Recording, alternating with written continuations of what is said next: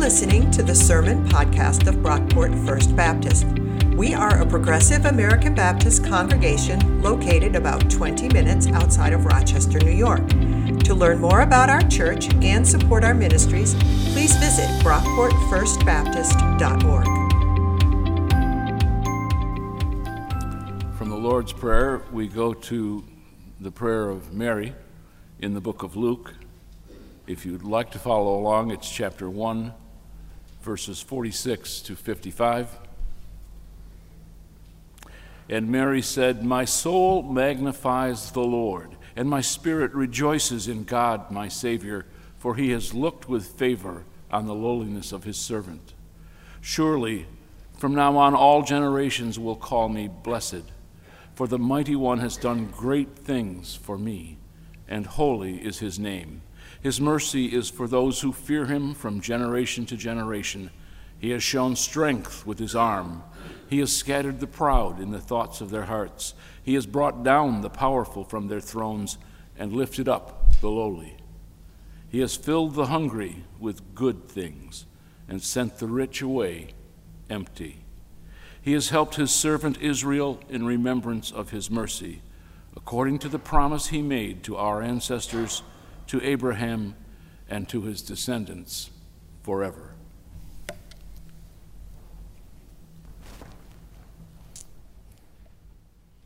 Good morning again, everyone.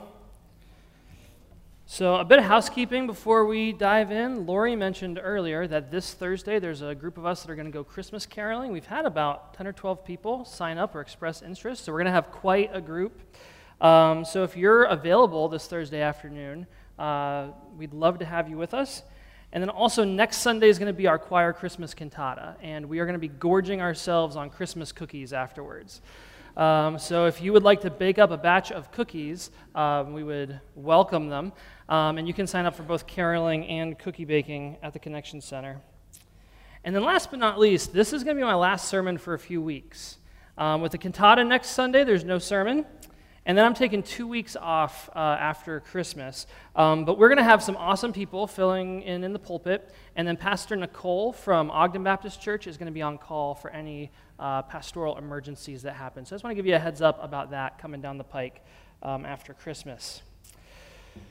Our sermon today is on Mary's song, which is traditionally called the Magnificat.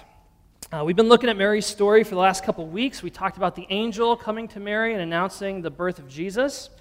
Uh, last week we looked at the story of Mary and Elizabeth, and this week we're looking at Mary's song. If you've ever read this portion of the Bible, you might have noticed that Mary's song kind of uh, interrupts the flow of the story. Uh, the narrative's moving along with Mary and the angel and Elizabeth, but then it all comes to a stop when Mary starts singing this song.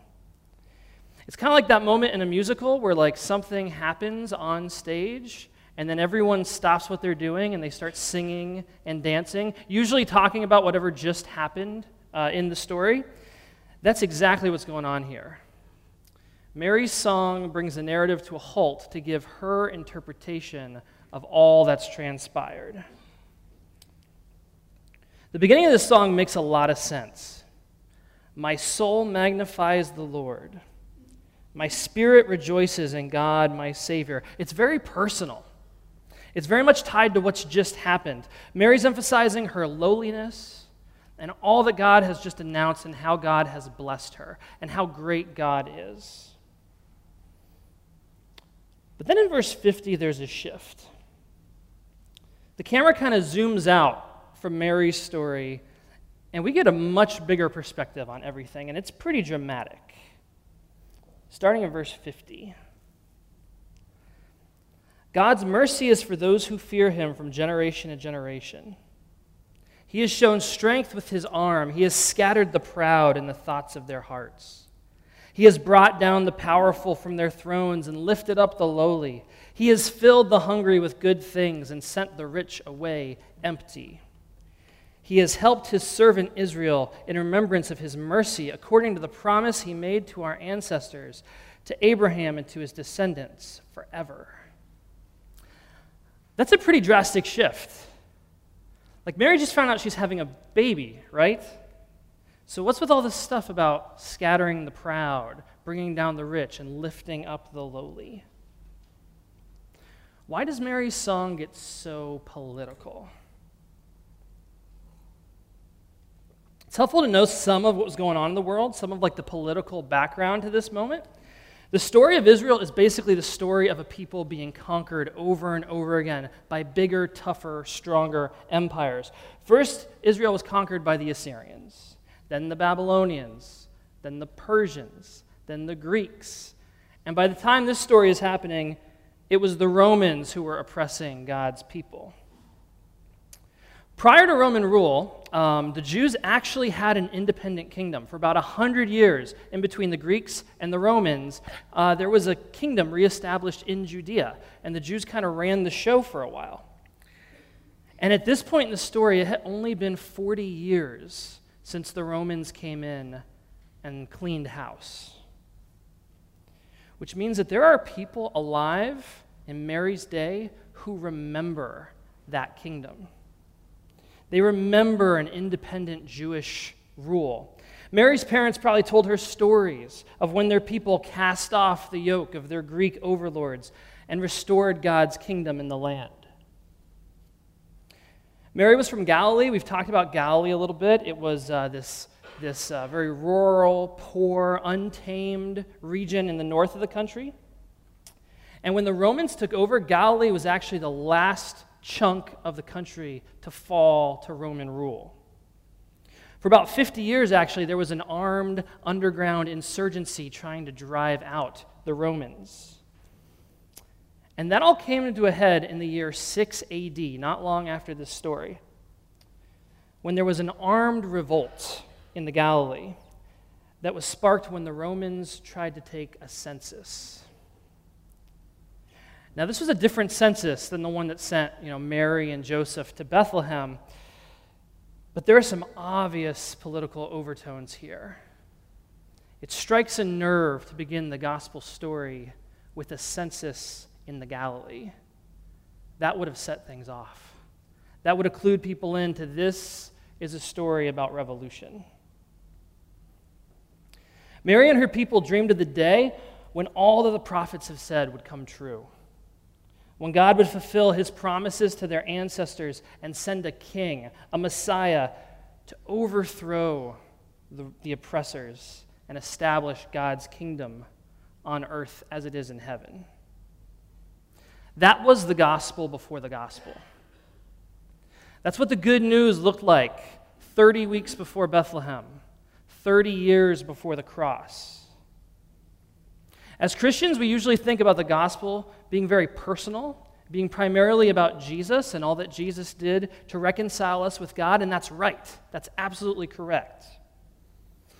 But that's one piece of a much larger perspective that the people at this time would have had and what they were expecting, what they were waiting for. Mary's song gives us a glimpse of what the good news looked like before the time of Jesus. Salvation was always about being reconciled with God, but it also carried these political and economic and social ramifications. In the Old Testament, we find a lot of parallels to Mary's song. The closest is probably Hannah's song from 1 Samuel 2. Now, Hannah was this lady who was having a hard time getting pregnant, kind of like Elizabeth in our story last week. And she promised God that if God gave her a son, she would dedicate him to the Lord's service. And her son Samuel became one of the most important prophets and leaders in Israel's history. He's got two books in the Bible named after him. I only have one, so you kind of, it's a, a, joke. It's all right, not very funny. Um, but Samuel was a pretty big deal.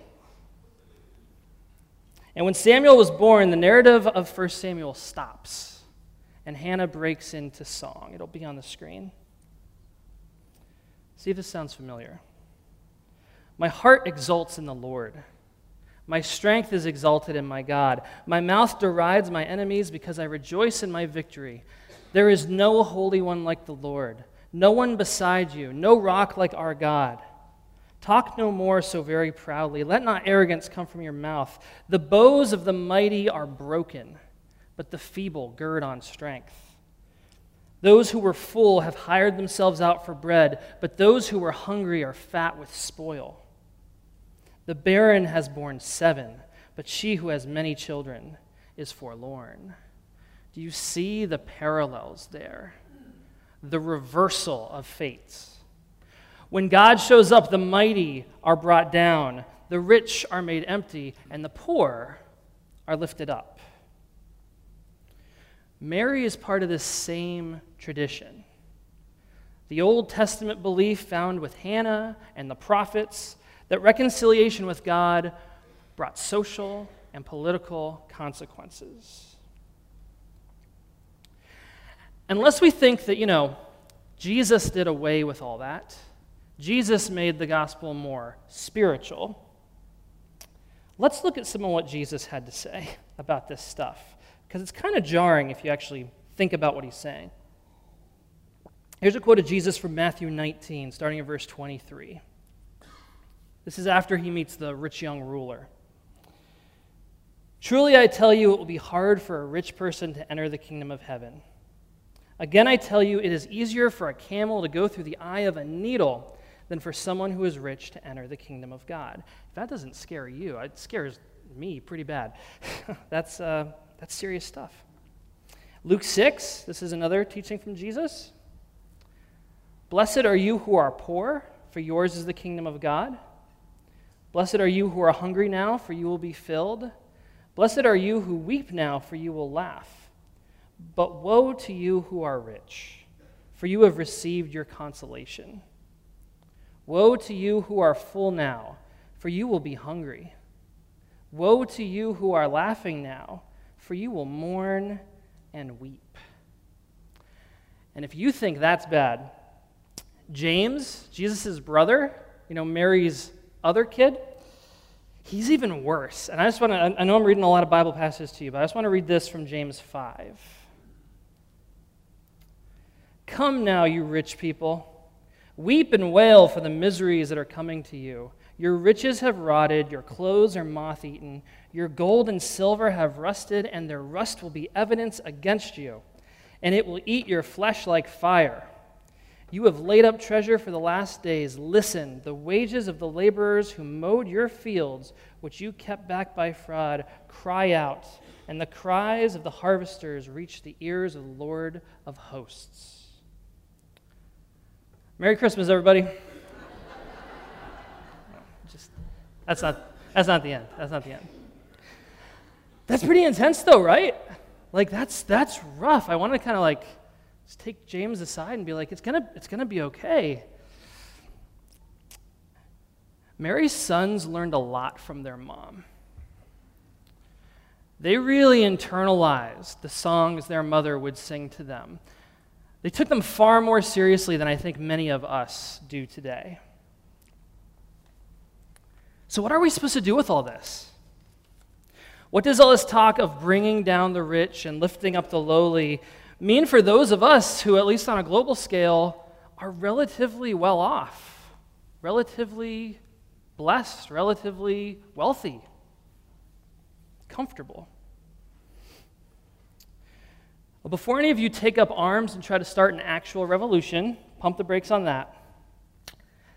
And notice that Mary doesn't call for the powerful to be brought down by force. That was already going on.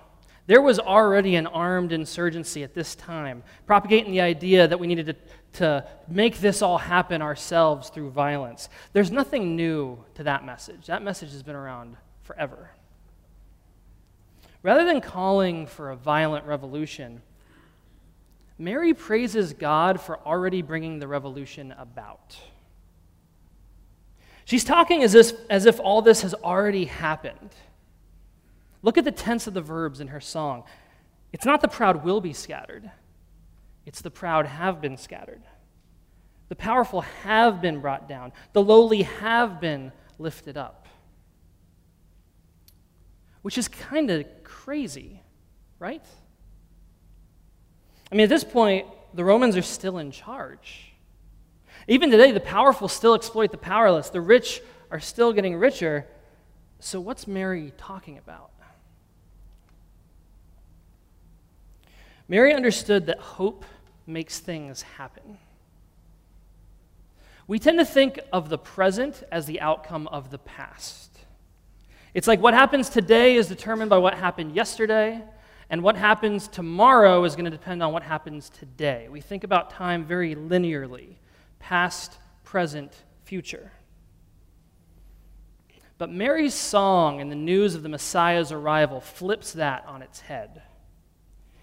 It's actually the future we're heading toward that determines where we're at now. God's people are supposed to live and operate in light of the future of God's kingdom. It's like we're in on the joke. The promised Messiah is coming, which means that time's up for those in power. And God is the one who's going to bring it all crashing down. Now, generally speaking, there are two ways this can play out. One is really, really bad for us, the other's a lot better. So let's start with the bad, and then we'll work our way uh, to the better, the gooder, the more good option. Sometimes God does bring the powerful down with force. The Babylonians were conquered and destroyed by the Persians. The Persians were conquered by the Greeks. The Greeks fell to Rome. Whoever the big, bad, tough guy is on the global scene today, there's always someone bigger, badder, and tougher lurking around the corner. When Jesus says that violence begets violence, this is part of what he's getting at. Just look at what happened to those in power at the time of Jesus. It's pretty alarming. King Herod, the one who tried to kill Jesus as a baby, died a terrible death just a few years later. Pontius Pilate, who washed his hands of Jesus and sentenced him to be crucified, he was sentenced to die himself less than a decade later by the emperor in Rome.